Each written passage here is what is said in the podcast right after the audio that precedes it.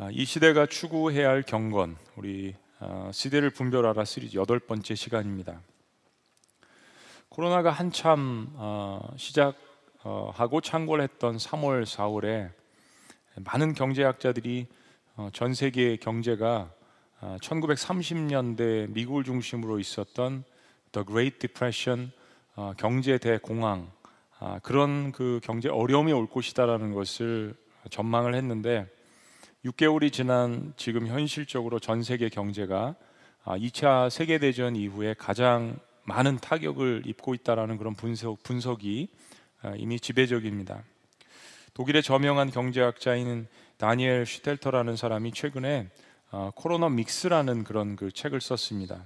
코로나 어, 라는 말과 또 경제학 그러면 이코노믹스라는 말을 합쳐서 코로나믹스라는 이제 그런 책을 썼는데 베스트셀러가 됐어요.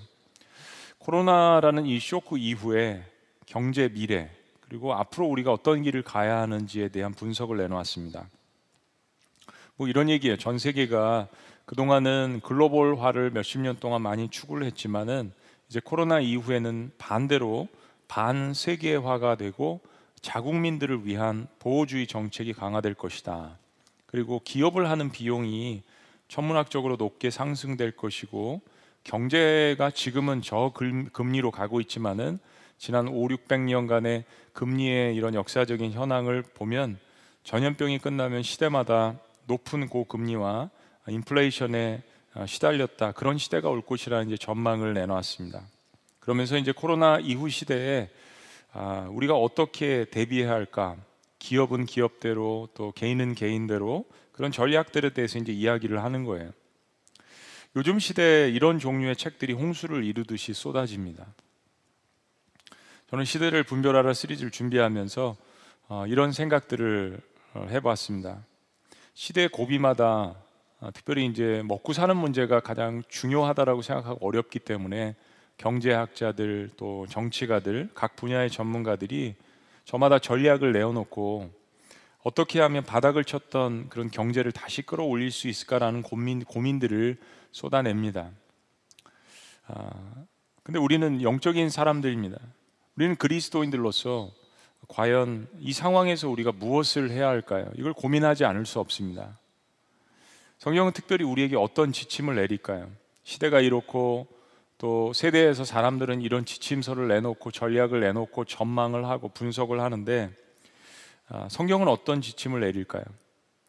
뭐 한 국가만의 일이고 한 도시만의 일도 아니고 전 세계적으로 팬데믹 모두가 살기 힘들다고 하는 지금 이 시대에 우리 그리스도인들은 어떻게 살아야 될까요? 오늘 본문 말씀이 들어있는 야고보서는 뭐 여러분이 10분 만에 읽을 수 있는 아주 짧은 다섯 장밖에 되지 않는 내용이지만은 지금 여러분들에게 서론에 말씀드린 아, 이런 그 질문들에 대해서 아주 중요한 가이드라인을 핵심적으로 우리들에게 이야기해 주고 있습니다. 야고보서 1장에는 아, 모든 흩어져 있는 열두 지파, 그러니까 모든 그리스도인들을 상징하는 거죠. 그런 그리스도인들에게 문안 인사를 시작합니다. 그러면서 바로 2절 말씀에 너희가 여러 가지 시험을 만나거든 온전히 기쁘게 여기라는 말씀을 통해서 어, 고난과 역경을 인내로서 이겨나가라라고 격려를 합니다. 서론의 이런 그 고난에 대해서 이렇게 그 이야기하는 성경책도 드뭅니다. 마치 우리가 당하고 있는 모든 고난과 이런 상황들을 아, 다 알고 있는 듯이 서론부터 고난과 시험에 대한 이제 이야기를 시작합니다.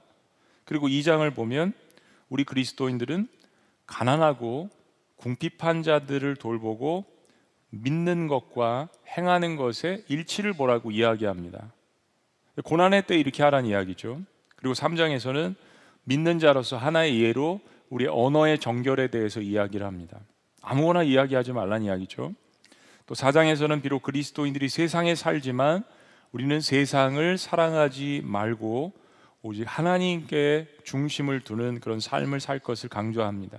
그리고 이제 마지막 5장에서는 말씀들을 정리하면서 다시 한번 고난 당하는 자들에게 환난 당하는 자들에게 그리고 특별히 다시 오실 그 예수 그리스도의 재림을 기다리는 사람들은 인내해야 될 것을 이야기하면서 서로가 기도해 주고 또 서로가 용서해 주고 서로가 사랑하면서 진리 안에서 서로가 함께 갈 수 있도록 도와야 한다라고 격려하면서 말씀을 맺습니다. 그러니까 이제 야고보서에 등장하는 중요한 단어들을 살펴보면 이런 겁니다. 고난, 시험, 그리고 인내, 믿음, 행함, 구제, 어려운 가운데서 구제, 정결한 거, 그리고 절제, 기도, 사랑, 용서 이런 단어들입니다. 어, 저희가 그리스도인으로서 삶을 살아가기 위해서 중요한 단어들이 다 들어 있습니다. 그런데 이런 모든 단어들을 종합해 주는 한 가지 단어가 야고보서에 등장을 합니다. 그 단어가 바로 무, 무엇이냐면은 경건이란 단어입니다. 경건. 그런 의미에서 1장 26절과 27절 오늘 본문 말씀을 다시 봅니다. 누구든지 스스로 경건하다 생각하며 자기 혀를 재갈 물리지 아니하고 자기 마음을 속이면 이 사람의 경건은 헛것이라. 경건의 경건이 아닌 것에 대해서 이야기합니다. 그리고 27절 경건인 것. 하나님 아버지 앞에서 정결하고 더러움이 없는 경건은 곧 고아와 과부를 그 환란 중에 돌보고 또 자기를 지켜 세속에 물들지 아니하는 그것이니라. 여러분 한번 그냥 어, 그냥 한번 생각해 보세요. 깊은 생각 말고 경건이라는 단어를 생각했을 때 여러분 어떤 생각이 떠오르십니까? 사실 우리 그리스도인들처럼 경건이라는 단어를 많이 쓰는 사람들이 없습니다. 영적인 단어죠. 그러면서도 우리는 경건이 성경적으로 어떤 것을 뜻하는지 깊이 생각해 보지 않았던 것 같습니다. 우리 경건이라는 단어를 생각하면 어떤 모습이 떠오르세요? 성경책을 예, 옆에 끼고 또 옷매무시를 잘 갖추고 예배에 참석을 하며 또 정성스럽고 헌금을 드리고 성경 말씀도 읽고 훈련에 잘 참여하고 섬기고 이런 그 모습들을 저희들이 많이 생각을 합니다. 만약에 제가 이 시간에 어, 나훈아의 잡초나 뭐 무시로 이런 노래들을 부른다면 또 우리 요즘 아이들이 좋아하는 BTS의 뭐 저는 들어보진 않았는데 다이너마이트 뭐 이런 노래를 갑자기 제가 은혜가 된다고 부르면 아마 여러분들은 뭐 영상을 보시는 모든 분들을 다 포함해서 100% 그렇게 이야기하실 거예요. 목사님 왜 경건스럽지 못하게 그렇죠. 경건스럽지 못하게 아마 이렇게 이야기하실 것 같아요. 여기서 경건의 의미는 뭐 거룩하지 않다라는 이런 의미보다는 종교적이 종교적이지 않다라는 그런 뜻입니다. 오늘 26절, 27절에 사용된 경건이라는 단어의 헬라어는 스레스케이아라는 그런 단어입니다. 이 단어의 의미가 뭐냐면 의식적이거나 외형적으로 행해지는 종교 행위를 가리키는 이야기입니다. 그런 의미에서 26절 말씀을 다시 해석을 해보면 누구든지 스스로 경건하다, 즉 종교적이다라고 생각하면서 자기 혀를 재갈 물리지 아니하고 자기 마음을 속이면 이 사람의 경건은 경건의 그런 모습들이 있더라도 헛것이라는 이야기입니다. 그러니까 스스로 종교적이다라고 생각하면서 속과 겉이 다른 이런 종교 생활은 열심히 해도 그게 헛것이라는 이야기를 우리에게 경고하는 것입니다. 사실 우리는 경건이라는 단어를 생각하면서 아까 말씀드린 것처럼 그런 모습들을 생각하는 거예요. 성경책 끼고 이제 예배하고 훈련하고 그런데 어, 그런 식의 스레스케이아라 경건을 우리가 말하고 믿는다고 해도 자기 마음을 속이면 이것은 참된 경건이 아니라고 이야기하는 것입니다. 우리는 얼마든지 그런 모습으로 사람들을 속일 수 있고 내 자신을 드러낼 수가 있습니다. 오늘 야고보서에 쓰여진 스레스케아라는 이 단어보다 신약 성경에 경건을 뜻하는 단어로 더 많이 쓰여진 단어가 있습니다. 아, 유세베이아라는 단어입니다. 주로 디모데 전후서에서 많이 쓰여졌는데 유세베이아라는 이 말은 유 좋다 또 세비야 존경하다 합쳐진 말인데 존경을 받을 만한 선한 행위에 대해서 이야기합니다. 이 당시에 헬라 문화권에 있었던 사람들이 어떤 그 명예로운 시민의 삶의 덕목으로서 많이 썼던 이 말을 영적으로 사도 바울이 취해서 경건이라는 말로 쓴 것입니다. 예를 들어서 디모데전서 4장 7절 8절에서 경건의 유세비아라는 의미에서 이렇게 이야기합니다. 망령되고 허탄한 신화를 버리고 경건에 이르도록 내 자신을 연단하라. 경건도 훈련이라는 이야기를 하죠. 8절 육체의 연단은 약간의 유익이 있으나 육체적으로 연습하는 것 유익이 좀 있다는 이야기입니다. 그러나 경건은 범사에 유익하니 항상 유익하다는 이야기입니다. 금생과 내생에 지금 이 땅이나 앞으로 올 세상에 대해서 약속이 있다라고 이야기합니다. 바울이 이야기한 망령되고 허탄한 신하들은 야고보서 1장 26절에서 이야기한 대로 자기 혀를 재갈 물리지 않고 그러니까 자기가 하고 싶은 대로 말하고 살지만 겉과 속이 다른 삶 그런 삶에 대해서 이야기를 하는 것입니다. 이런 사람들의 삶의 모습들에 대해서 바울이 다시 한번 디모데전서 6장에서 경고를 합니다. 자, 들어보세요. 누구든지 다른 교훈을 하며 바른 말, 곧 우리 주 예수 그리스도의 말씀과 경건에 관한 교훈을 따르지 아니하면, 그러니까 하나님이 생각하시는 경건이 있다라는 이야기예요. 예수님의 말씀, 예수 그리스도의 말씀과 예수 그리스도에 관한 경건이 있다라는 것입니다. 근데 그러한 경건을 따르지 않을 때, 내가 생각하는 경건을 따를 때 어떤 일이 일어나느냐? 4절. 그는 교만하여 아무것도 알지 못하고 변론과 언쟁을 좋아하는 자니 이로써 투기와 분쟁과 비방과 악한 생각이 나서 마음이 부패해지고 진리를 잃어 이거 지금 흩어진 그리스도인들에게 이야기하는 겁니다. 진리를 붙들었다고 생각했지만 진리를 잃어 이러한 행동과 생각과 마음 때문에요. 경건을 이익의 방도로 생각하는 자들의 다툼이 일어나느니라. 그렇습니다. 경건을 내가 그냥 생각하고 종교적인 리추얼한 그런 모습으로 생각하고 자기 자신을 과시하고 나타내는 그러니까 경건 자체도 이익의 재료쯤으로 생각하기 때문에 끊임없이 다툼이 일어난다라고 이야기하는 것입니다. 근데 경건은 스레스게이하든지 유세베이하든지 내면과 외면이 균형, 접, 균형 잡힌 삶을 이야기하는 것입니다. 영어 킴제임스 버전의 흠정역에 보면은 경건은 가딜리, 가딜리네스라고 나옵니다. 가딜리네스란 이 말을 경건으로 해석을 했는데 여러분 그냥 영어 보셔도 아시듯이 God 경건이란 단어는 하나님이란 단어에서 파생되었습니다. 그러니까 그냥 쉽게 이야기하면 참된 경건이라는 것은 성경책을 끼고 사는 삶이 아니라 그리스도인으로서 예수님을 닮아가는 삶입니다. 그리스도인으로서 하나님을 닮아가는 삶입니다. 성경책 끼고도 하나님을 닮지 않은 삶을 살 수 있고 성경책 안 끼고도 하나님을 닮은 삶을 살 수 있는 거죠. 우리는 너무나도 어려운 시대를 맞이했습니다. 어느 누구도 예외 없이 모두에게 어려운 시기입니다. 이때 우리 그리스도인들은 어떻게 살아야 될까요? 어떤 것이 성경에서 이야기하는 경건의 의미일까요? 야고보서에 흩어져 있는 이 단어들을 모두 하나로 함축해서 설명해 줄 수 있는 이 경건이란 단어 예수님을 닮아 산, 산다라는 것이 어떤 의미가 있을까요? 오늘 야고보서는 이 세상의 고난과 죄의 한복판에서 정말 종말의 때를 살아가는 우리들에게 참된 경건에 대해서 이렇게 이야기합니다. 그런 의미에서 27절 말씀 다시 한번 봅니다. 함께 읽습니다. 시작. 하나님 아버지 앞에서 정결하고 더러움이 없는 경건은 곧 고아와 과부를 그 환란 중에 돌보고 또 자기를 지켜 세속에 물들지 아니하는 그것이니라.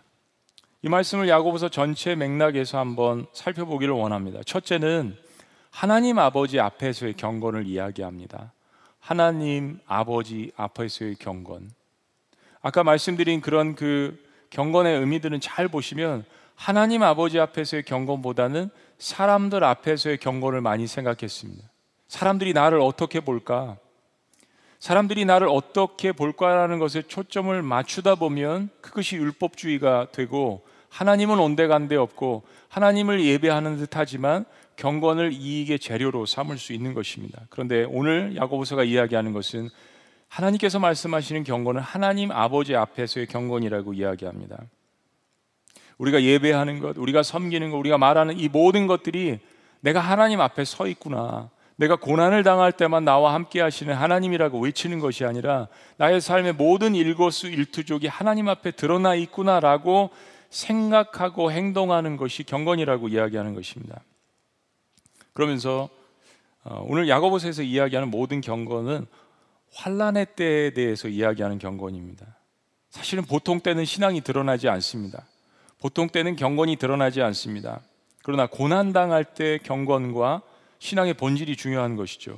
그래서 야고보는 야고보는 환란의 때 추구해야 될 하나님 아버지 앞에서의 경건은 정결하고 더러움이 없는 경건이라고 이야기합니다. 정결하고 더러움이 없는 경건. 일장 서론에서 이야기한 것처럼 고난과 환란의 때에는 사람들이 중심이 없어집니다.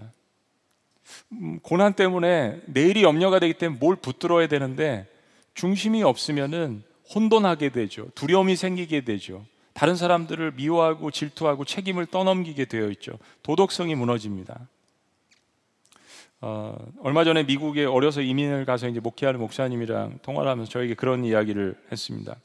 한국은 또 방역을 잘 하는 듯 하면서 국민들도 잘 하지만은 코로나 확진자가 전 세계적으로 비교적 적죠. 근데 2, 300명만 나와도 뭐 100명만 나와도 세상이 무너질 것처럼 두려움을 갖고 또 두려움을 주어서 통제 사회인 것 같은 답답함을 느끼고 또 동시에 미국 같은 경우는 하루에 몇천 명씩 혹은 만 명 이상씩 확진자가 나와도 마스크 쓰고 안 쓰고는 내 자유라고 이야기를 하면서 자유민주 방종 사회 아닌가 그런 쓴 웃음을 어, 지었습니다. 여러분, 지금은 기준이 무너져 가고 있는 사회입니다.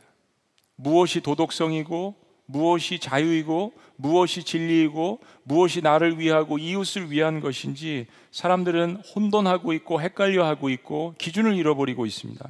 이런 시대에 어떻게 하나님 앞에서 우리가 정결하고 더러움이 없는 경건을 추구할 수 있을까요? 야고보서 기자는 우리에게 아주 본질적으로 아주 심플하고 간단하게 우리에게 해답을 제시합니다. 아, 야고보서 말씀이 이어지면서 4장 8절 말씀에 이렇게 이야기합니다. 영적 전쟁에 관해서 이야기하면서요. 하나님을 가까이 하라. 그리하면 너희를 가까이 하시리라. 죄인들아 손을 깨끗이 하라. 두 마음을 품은 자들아 마음을 성결하게 하라. 여러분 하나님 아버지 앞에서의 정결하고 더러움이 없는 경건의 비밀은 하나님을 가까이 하라는 것입니다. 하나님을 가까이 하라. 저는 이 말이 너무나도 명확하고 속이 다 시원해요. 무슨 프로그램을 짜고 전략을 짜고 무슨 단계를 쌓아나가서 제자 훈련하는 것이 아니라 분명하게 이야기합니다. 하나님을 가까이 하라. 여러분, 하나님을 가까이 하라는 말이 무엇입니까? 하나님을 사랑하라는 이야기입니다. 여러분, 하나님을 사랑하지 않고 경건 생활이 가능하지 않습니다. 하나님을 사랑하지 않고 예배 자체가 아무리 형식에 둘러싸여 있고 아무리 기름진 송아지를 가져와도 예배 자체가 가능하지 않습니다. 하나님 살아계신 하나님이기 때문입니다. 하나님을 가까이 하라는 말은 그분을 사랑하라는 말인데 하나님을 예배한다고 하면서도 세상을 사랑하는 사람을 두 마음을 품는다라고 이야기하십니다. 죄인들아 손을 깨끗이 하라. 두 마음을 품은 자들아. 마음을 성결하게 하라. 야고보서 1장에서도 두 마음을 품은 단어가 등장을 하는데요. 두 마음을 품은 사람은 하나님 앞에 기도 응답을 받을 생각을 아예 하지 말라라고 경고를 합니다. 여러분 하나님 아버지 앞에서의 경고는 어떤 다른 방법이 있는 것이 아닙니다. 저와 여러분들이 같은 죄인인데 우리가 어떻게 거룩하신 하나님 앞에서 경건할 수가 있겠습니까? 근데 하나님께서 한 가지를 제시해 주세요. 하나님을 가까이 하라. 하나님을 사랑하라. 그건 가능하다라는 것이죠. 죄인도 가능하고 부족한 자도 가능하다라고 이야기하시는 것입니다. 그분을 가까이 하면 사랑하게 되죠. 사랑하면 가까이 하게 되고요. 그러면 사랑하면 닮아가는 것입니다. 그것이 경건의 첫 번째고 핵심이라고 말씀해 주십니다. 우리도 꼭 영적인 진리 아니라도 살아보면 알잖아요. 사랑은 속일 수가 없는 것입니다. 세상이냐 하나님이냐 그것의 결정 그것이 경건의 첫 번째 시작입니다. 모양이 아닙니다. 내 마음에 하나님을 가까이 하고 있는가 하나님을 사랑하고 있는가. 두 번째 우리가 이 시대 환란의 때 추구해야 될 경건은 무엇인가요? 두 번째는 이웃을 구제하는 경건입니다. 이웃을 구제하는 경건. 첫 번째 하나님 앞에서의 경건이 하나님을 사랑하는 것임을 깨닫는 사람은 자연스럽게 두 번째로 이어질 수밖에 없습니다. 누가 떠밀고 누가 가르쳐서가 아니라 하나님을 사랑하는 것 때문에 이웃을 구제하는 것으로 자연스럽게 이어질 수밖에 없습니다. 두 번째 이웃에 대한 사랑 이것이 우리가 추구해야 되는 경건의 실제적인 겉모습입니다. 예수님께서 우리에게 두 계명을 주셨죠. 그리고 모든 구약에 있는 율법들을 다 그냥 정리하고 서머라이즈하고 할 수 있는 강령이라고 말씀해 주셨습니다. 목숨을 다해서 하나님을 사랑하는 것. 그리고 너를 너의 몸을 아끼듯이 이웃의 몸을 그렇게 아끼고 사랑하라고 이 두 계명을 우리에게 주셨습니다. 사랑하는 여러분, 하나님을 사랑하는 경건이 예배와 아, 우리의 종교적 생활 속에 나타난다면 그게 저 정말 진심인지 사실인지를 증명해 주는 것은 바로 이웃에 대한 사랑이라는 것입니다.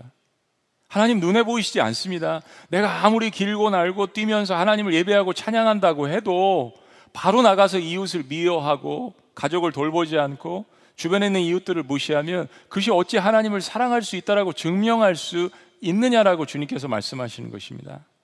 아무도 증명할 수 없죠. 그 사랑의 모습이 본질이 나타나지 않는다면요.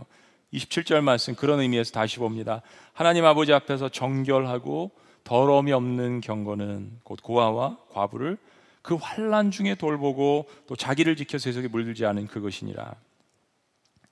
성경에 어, 저와 여러분들이 생각하는 것 이상으로 고아와 과부를 돌보라는 말씀이 많이 등장을 합니다. 당시 사회에서 가장 소외되고 핍박받고 어, 외면받은 계층의 대표적인 그룹들이 고아와 과부입니다.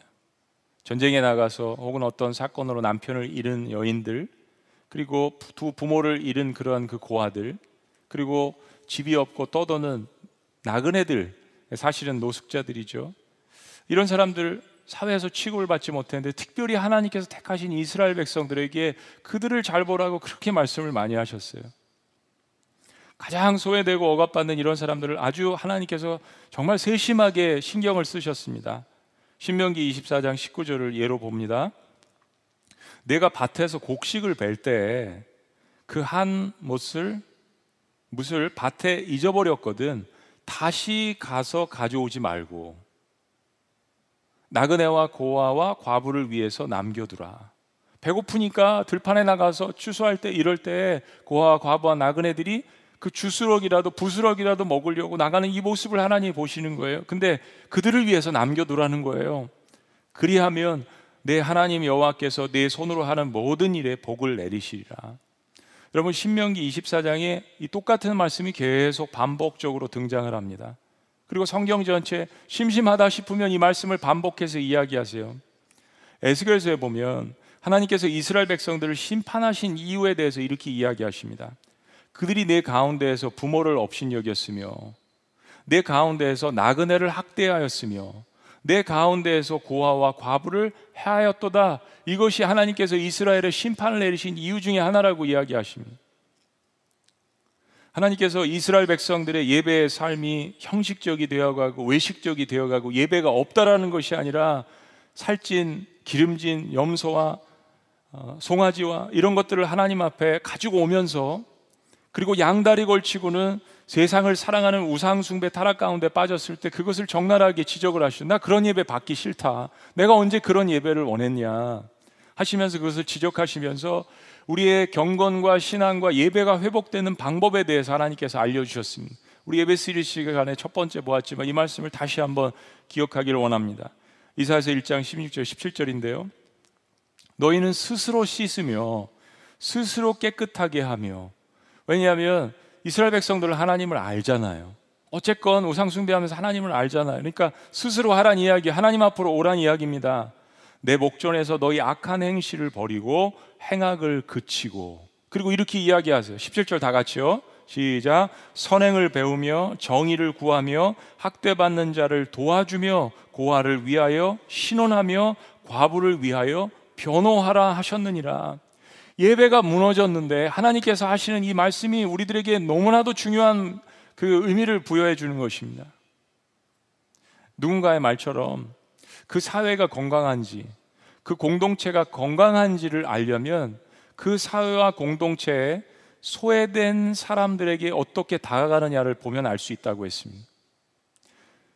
그 공동체와 사회가 건강한지를 점검하는 방법은 그 공동체와 사회 속에 있는 외면당하는 사람들의 정의와 그들을 위해서 부르짖고 그들을 위해서 애쓰는 그런 모습이 있는가? 여러분, 고아, 과부와 나그네는 가장 소외된 사람들의 대표적인 사람들을 이야기하는 것입니다. 그런데 우리는 때로 고난을 겪다가 안 겪을 수도 있어요.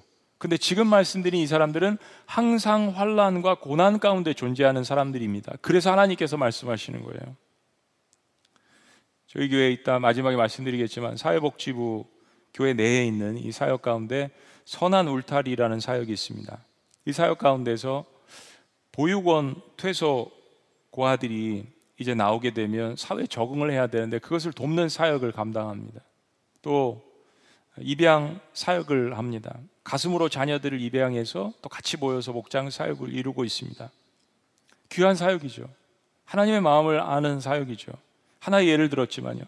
하나님은 늘 소외된 계층에 대한 관심과 사랑을 갖고 계시기 때문에 정말 우리가 경건을 추구한다고 한다면 그 경건은 모습만 있는 것이 아니라 하나님의 말씀하시는 소외된 사람들에게 다가가는 그래서 환란 중에 돌아보는 그 능력이 우리의 삶 가운데 나타나야 된다라고 말씀하시는 것입니다. 야고보서는 그래서 믿음에 대한 실천에 관한 이야기입니다. 특별히 믿음의 실천이 이웃 사랑과 구제에 대한 것으로 나타나야 한다라는 것을 강조합니다. 마지막 시대에 우리 그리스도인들이 붙들어야 하는 경건입니다. 자, 마지막 세 번째 우리가 이 시대 환란의 때 추구해야 될 경건은 무엇입니까? 자기를 지키는 경건입니다. 나를 지키는 경건. 27절 말씀 다시 봅니다. 하나님 아버지 앞에서 정결하고 더러움이 없는 경건은 곧 고아와 과부를 그 환란 중에 돌보고 다 같이요 시작 또 자기를 지켜 쇠 속에 물들지 아니하는 그것이니라.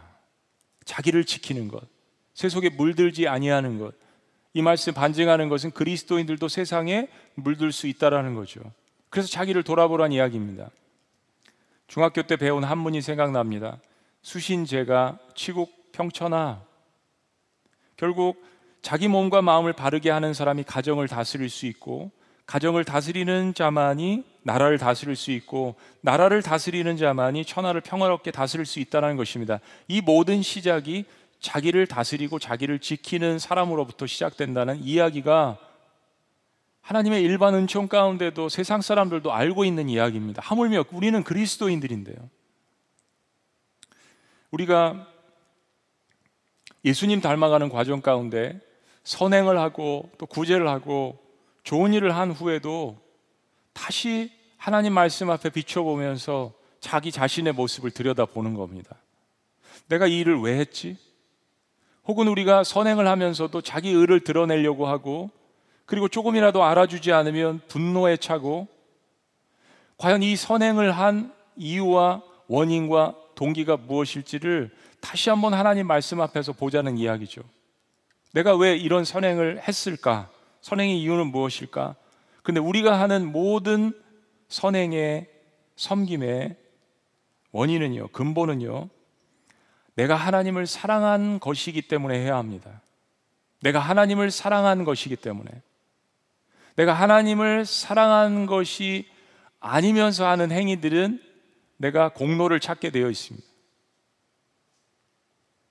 그리고 내가 하나님을 사랑해서 그런 선행을 베푼 아주 근본적인 동기는 내가 하나님을 사랑하기 이전에 하나님께서 먼저 나를 사랑하신 것을 내가 알고 경험했기 때문입니다. 내가 원래 나그네였고, 내가 원래 버려진 영적인 고아였고, 내가 원래 과부였는데, 하나님께서 나를 거두어 주셔서 그 예수 그리스도의 십자가의 사랑으로 나를 회복시켜 주시고, 자녀 삼아 주시고, 나에게 하나님의 자녀의 옷을 입혀 주시고, 보상해 주시고, 갚아 주시고, 사랑해 주신 그 하나님께서 나에게 먼저 사랑을 베풀어 주셨기 때문에 그래서 내가 하나님을 사랑하는 것이고 그래서 하나님을 사랑하기 때문에 하나님의 형상을 닮은 이웃을 내가 돌보는 것입니다. 여러분 이게 아무것도 아닌 것 같은데 이것이 순서적으로 되어지지 않으면 결국엔 선행을 하면서도 자기 의를 찾고 경건을 나를 나타내기 위한 유익의 이익의 재료로 사용할 수 있습니다. 인간은 그런 존재입니다. 오늘 말씀을 이렇게 한번 정리해 봅니다. 나에게 들이대야 될 잣대가 있다면 정결하고 더러움이 없는 경건, 거룩을 추구해야 되는 것입니다. 나에게 들이대야 될 잣대, 거룩입니다. 그러면 이웃에게 들이대야 될 잣대가 무엇일까요? 사랑과 선행입니다. 여러분, 이웃에게 거룩에 대한 잣대를 들이대는 것은 하나님이 하실 것입니다. 우리는 분별하는 것이지 판단하는 것이 아닙니다. 그래서 마지막 세 번째는 우리 모두가 깨닫고 공동으로 추구해야 될 하나님의 진리는 하나님의 justice, 하나님의 righteousness, 하나님의 정의와 공의를 추구하는 것입니다. 야고보서는 로마서에 반대되는 책이 아니라 로마서를 완성시켜 주는 책입니다. 의인은 오직 믿음으로 말미암아 살리라 라고 해서 행함 있는 믿음이 중요한 것이다라는 야고보서가 반대되는 이야기가 아니라 이 로마서의 말씀을 통해서 믿음이 무엇인지를 하나님께서 알려주시고 야고보서의 말씀을 통하여서 믿음은 행함까지 가는 것인 것을 우리에게 분명하게 이야기해 주시는 것이에요. 그래서 하나님 아버지 앞에서의 경건은 살아있는 믿음입니다. 즉 행함이 있는 믿음입니다. 사랑은 살아있는 것이에요. 머릿속에 생각만 하는 것이 아닙니다. 내가 믿은 그 믿음대로 삶 가운데 행하며 살 때 그때 믿음이 자라나고 구원이 더욱더 확신되고 그리고 내가 믿은 그 예수님 하나님이 더욱더 내 삶 속에서 풍성하게 살아나시며 내 구원도 사실은 그 속에서 증명되어지는 것입니다. 두렵고 떨림으로 너희 구원을 이루라고 하지 않았습니까? 내가 받은 구원은 철저히 나의 공로로 구원받은 것이 아닌 예수 그리스도의 공로로 받은 것이죠. 그러나 그 구원의 증명은 나의 삶 가운데 행함 가운데 드러나게 되어 있습니다. 믿음의 완성은 나의 삶의 변화입니다. 그리스도를 통한 변화, 그것이 바로 이 시대가 필요한 경건의 삶입니다. 예수님 사랑하면 예수님 자랑하게 되어 있죠. 예수님 사랑하면 예수님 닮아가고 예수님 닮아가면 예수님처럼 이웃을 사랑하고 섬기게 되어 있습니다. 근데 예수님 사랑하기 때문에 예수님을 자연스럽게 사람들에게 자랑하게 되는데 사실은 사람들에게 자랑할 때 우리는 말뿐으로 자랑하지 않습니다. 이웃의 필요를 보고 이웃을 돌보기를 원하는 마음을 갖고 있습니다. 왜냐하면 하나님을 만났을 때 하나님께서 나에게 해주신 것이 바로 그런 것이거든요. 그래서 야고보서는 그렇게 이야기합니다. 누구 가난하고 헐벗고 굶주린 자를 보면 아 그냥 뭐 잘 더워지고 그냥 착하게 살고 열심히 살면 되어라고 이야기하는 것이 믿음이냐? 라고 고난 가운데 있는 그리스도인들에게 그런 이야기를 해줍니다. 여러분 생각해 보면 어려울 수 있죠. 같은 그리스도인들이 같은 고난과 어려움을 겪고 있고 그 당시에 그리스도인들은 핍박 가운데 있는데 이런 이야기를 할 때 우리 마음 가운데 하나님 너무하십니다라는 생각을 가질 때도 있어요. 하나님 왜 우리한테만 더 하실 때도 있어요. 예수님께서 우리의 그런 마음을 아시는지 이런 말씀을 하신 적이 있습니다. 마태복음 10장 42절에 또 누구든지 제자의 이름으로 이 작은 자 중 하나에게 냉수 한 그릇이라도 주는 자는 내가 진실로 너에게 이르노니 그 사람이 결단코 상을 잃지 아니하리라 하시니라.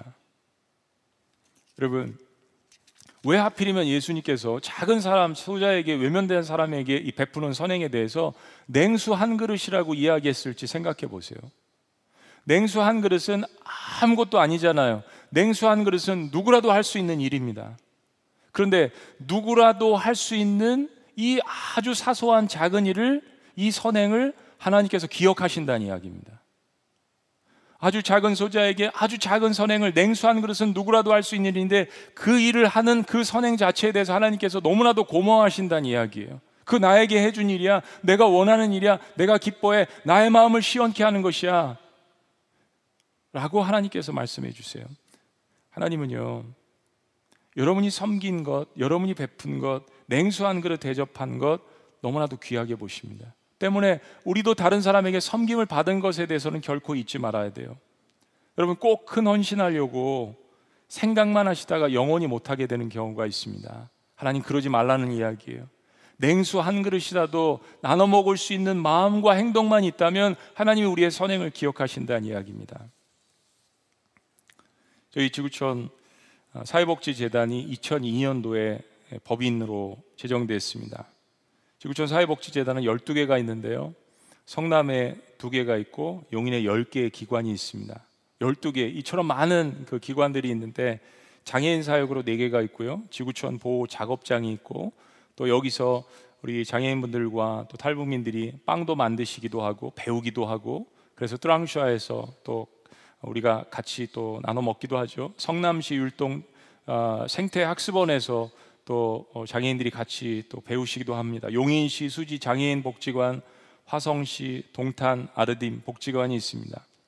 또 노, 어, 노인 사역으로 네 개 기관이 있는데 지구촌 노인복지센터, 용인시 사랑의 집, 분당 종합 아, 노인복지관, 용인시 수지 노인복지관이 있습니다. 또 지역 복지를 위해서 애쓰는 용인시 건강가정지원센터, 용인시 다문화 가정 지원센터, 수지구 무한 돌봄 네트워크 센터 그리고 법인 사무국이 있습니다. 그러니까 정부 지자체와 연결되어서 고아와 과부와 나그네 장애인들을 돌보는 아름다운 사역들을 감당 여러분들이 하고 계시는 거예요. 지구촌 교회 새로 오신 분들이나 또 사역이 오래되었기 때문에 지구촌 사회복지재단의 사역과 존재에 대해서 잘 모르는 분들도 계실 줄로 압니다. 지구촌 교회는 복음이라는 것이 단순히 말로만 증거하는 것이 아니라 복음이 우리의 행함과 같이 가야 된다라고 믿고 있는 공동체로서 여러분들이 함께 기도하시고 눈물로 헌신하시고 섬기시면서 이러한 귀한 공동체들 기관들을 세워 오신 것입니다. 또 교회 내부적으로는 지구촌 교회 사회복지부가 있습니다. 아까 말씀드린 그런 선한 울타리 복지부에서는 장애인들의 예배와 복지를 위해서 장애인 사역팀이 있습니다. 아름학교가 있습니다. 농인 예배가 있습니다. 제가 장애인들이 있습니다. 말기 환우를 돌보는 호스피스 사역들이 있습니다. 선교지 지역 문화를 돕는 문화 사역팀이 있습니다. 또 교회 내 성도들의 결혼 장례를 섬기는 경조 사역팀이 있고요. 학업을 돕는 장학 복지 사역들이 있습니다. 우리 교회 내에서 함께 나누는 선물 우리 추석 때도 했지요. 또 사랑의 김장 축제 10년 동안 10톤이 넘는 매년 그런 그 김치들을 여러분이 담고 계십니다. 행복한 열매, 여러 가지로 물질적으로 취약계층들을 돕는 후원을 하고요. 긴급 구호도 하고 봉사단 운영도 하고 지구촌 장학제도도 역시 운영하고 있습니다. 교회 안으로는 사회복지부와 밖으로는 사회복지를 복지 재단을 통해서 안팎으로 복음이라는 것이 또 경건의 능력이라는 것이 어떤 것임을 이렇게 함께 예수 그리스도를 증거함과 함께 우리의 몸으로 실천하고 있는 것입니다. 사랑하는 여러분, 어느 시대보다도 참된 행동하는 경건이 필요한 시대입니다. 교회당 밖에 있는 사람들은 그리스도인들로부터 그런 것을 보기를 원하고 있습니다. 많은 사람들이 질병 가운데 병원에 입원해 있습니다. 코로나 확진자들과 가족들 휴유증으로 굉장한 대인 기피증과 어려움을 겪고 있습니다. 여러분 그 코로나 블루를 누가 치료해 줄 겁니까? 하나님이 사랑하십니다. 격려합니다. 하나님이 당신의 죄를 용서하십니다. 치료하실 수 있습니다. 여러분 이런 이야기를 국가가 할 수 있나요? 탱크와 총칼로 할 수 있나요? 경제적으로 할 수, 경제력으로 할 수 있나요? 사람들의 마음의 상처와 분노와 근심과 걱정과 염려와 오직 예수 그리스도의 그 소망 뿐인 것을 믿으시기를 주의 이름으로 축복합니다. 그리고 더불어서 하나님께서 돌보라고 하시는 이 참된 경건 고아 과부와 나그네를 도우는 이 사랑을 통하여서 우리가 전하는 이 복음이 더욱더 능력 있게 증거되어 주시기를 주의 이름으로 축복합니다. 기도하시겠습니다.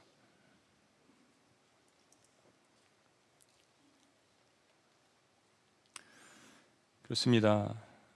하나님 아버지 앞에서의 정결하고 더러움이 없는 경건은 고아와 과부를 환란 중에 돌보고 또 자기를 지켜 세속에 물들지 아니하는 그것이라는 이 주님의 말씀 이 시대 우리에게 꼭 필요한 말씀입니다. 우리도 힘들지만 어려운 자들에게 냉수 한 그릇 떠주는 것을 주님께서 기억하신다고 고마워하신다고 그 섬김을 결코 잊지 아니하신다는 이 하나님의 음성이 지금 이 시대 혼란의 시대 하나님의 공의와 정의 사랑을 실천하는 것입니다. 그런 의미에서 우리 지구촌 공동체가 정말로 복음의 이 통전성을 회복해야겠습니다. 말뿐이 아닌 행함 있는 믿음, 경건의 능력들이 더욱더 개인과 가족과 공동체와 곳곳에 일어나기를 원합니다. 지금 잘해 오셨듯이 그러나 이 환란의 때, 시험의 때 더욱더 하나님께서 일을 원하십니다. 하나님이 세우신 지구촌 사회복지재단과 사회복지부를 통하여서 그리고 계속해서 각 목장에서도 각 부서에서도 소외된 사람들을 섬기는 놀라운 경험들이 우리에게 있기를 원합니다. 이거 첫 번째로 함께 기도했으면 좋겠습니다. 그리고 두 번째는 나를 위해서도 기도했으면 좋겠습니다. 여러분들도 어려우시죠? 여러분들 가운데서도 나그네와 또 행인과 고아 과부와 같은 그런 환경 가운데 있는 분들 주님께서 동시에 우리를 위로하시는 말씀을 들으셨으면 좋겠습니다. 아들아 딸아 힘들지 어렵지 그래서 나만 바라보아라. 나를 가까이 하라. 라고 하시는 이 하나님의 말씀을 붙들고 하나님께서 내려주시는 귀한 격려를 받으시기를 원합니다. 우리 시간 세 번째로 기도할 때 큰 고통과 근심과 또 슬픔 가운데 있는 우리 원로 목사님과 사모님 유가족을 위해서 기도하는 시간을 가졌으면 좋겠습니다. 오늘 아침에 이런 메시지를 원로 목사님께서 주셨습니다. 그리스도인이란 답을 가진 사람이 아니라 답을 모른 채 앞을 향해 믿음으로 나간 사람이라는 말이 마음에 들어옵니다. 아들을 불러가신 이유에 대한 답을 찾지 못했고 또 영원히 찾지 못할 듯 합니다. 그러나 그래도 믿음으로 나아가게, 나아가 야겠지요. 위로와 기도를 보내주신 모든 동역자들께 감사를 드립니다.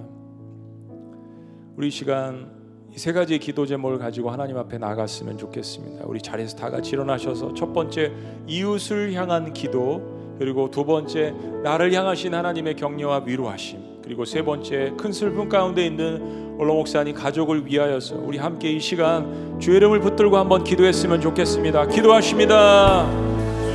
아버지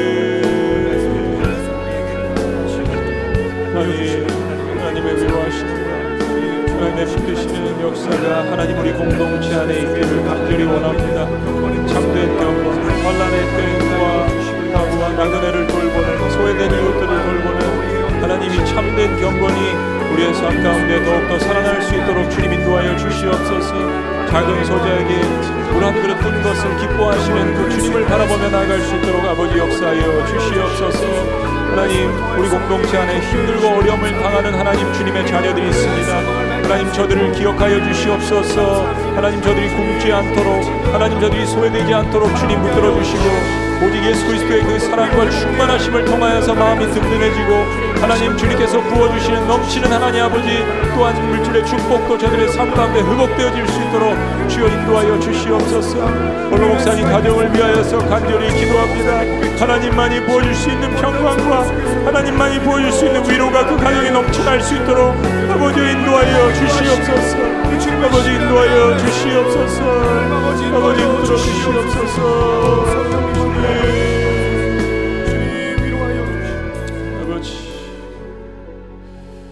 우리 시간 이 찬양 같이 함께 했으면 좋겠습니다 하나님의 사랑을 사모하는 자 하나님의 평안을 바라보는 자 너의 모든 것 창조하신 주님이 너를 얼마나 사랑하시는지 사랑의 눈으로 너를 어느 때나 바라보시고 그렇습니다. 우리가 환란과 고난 가운데 찾을 수 있는 유일한 소망은 하나님이십니다. 우리 참된 경건 하나님 안에 있습니다.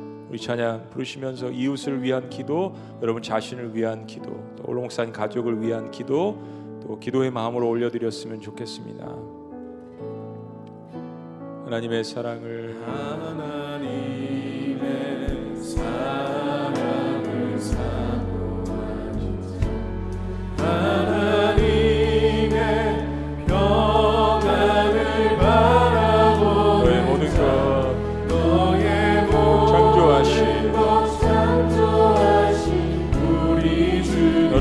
얼마나 사랑하시니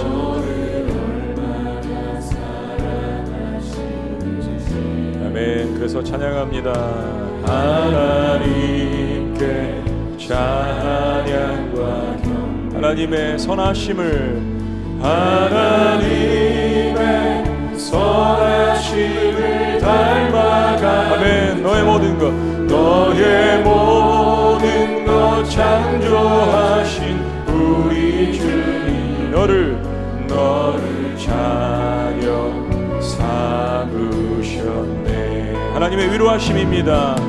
하나님 사랑의 눈으로 너를 어느 때나 바라보시고.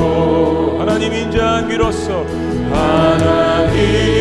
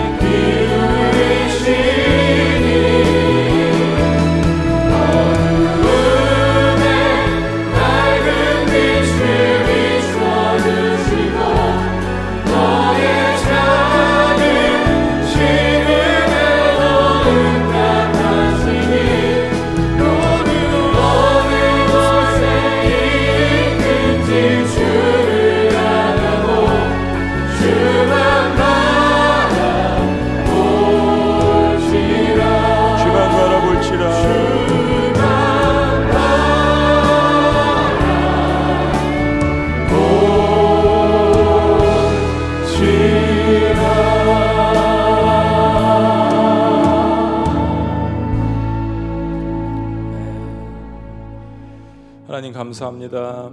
아, 그러함에도 불구하고 시대가 어떠함에도 불구하고 우리의 작은 신음에도 주님께서 응답하시고자 당신의 사랑하는 아들을 십자가에 못 박으심으로 말미암아서 하나님께서 이만큼 너를 사랑한다라는 그 음성을 우리에게 주신 것 너무나도 감사합니다. 하나님 이 시대에 하나님을 멀리하지 않는 저희가 될 수 있도록 인도하여 주시옵소서. 예수님 닮은 형상으로 살아가게 주여 인도하여 주시옵소서. 작은 소자 하나에게 냉수 하나 떠주라고 하신 이 말씀 누구라도 지킬 수 있는 이 쉬운 말씀을 우리의 삶에 주셔서 너무나도 감사합니다. 세속에 물들지 않고 우리 자신을 지키고 그리고 하나님을 사랑하고 소외된 이웃들을 돌보는 마음들이 이 시대에 우리의 참다운 경건이 되게 하시고 때로 그리스도인들이 핍박받고 또 그리스도인들이 인정받지 못하는 그러한 일들이 있기는 하지만 시대마다 있었지만 그러함에도 불구하고 우리는 묵묵히 주님께서 말씀하시는 것에 최선을 다해 순종하는 삶이 될 수 있도록 주께서 인도하여 주시옵소서. 큰 슬픔과 고통 가운데 있는 사랑하는 원로 목사님과 사모님 그리고 고 이범 집사님의 유족 가운데 주님께서 특별하게 기억해 주시는 은혜와 작은 신음에도 응답하시는 그 하나님의 위로하심과 사랑과 부활에 대한 능력이 모든 슬퍼하는 사람들에게 있도록 주님께서 인도하여 주시옵소서. 이제는 우리 주 예수 그리스도의 은혜와 하나님 아버지의 극진하신 사랑과 성령님의 감화 교통 역사하심이 오늘 이 시대에 우리가 따라야 할 경건이 무엇인지를 십자가에서 주님께서 가르쳐 주신 것에 아멘하며 살아있는 믿음으로 살아있는 경건으로 나가기를 원하는 지구촌 공동체 모든 성도들과 사랑하는 아들을 먼저 주님 앞에 보내고 큰 아픔 가운데 있지만 부활에 대한 소망으로 나아가시는 원로 목사님과 모든 유가족들과 교회 공동체 위에 지금부터 영원토록 함께 하시기를 간절히 축원합니다. 아멘.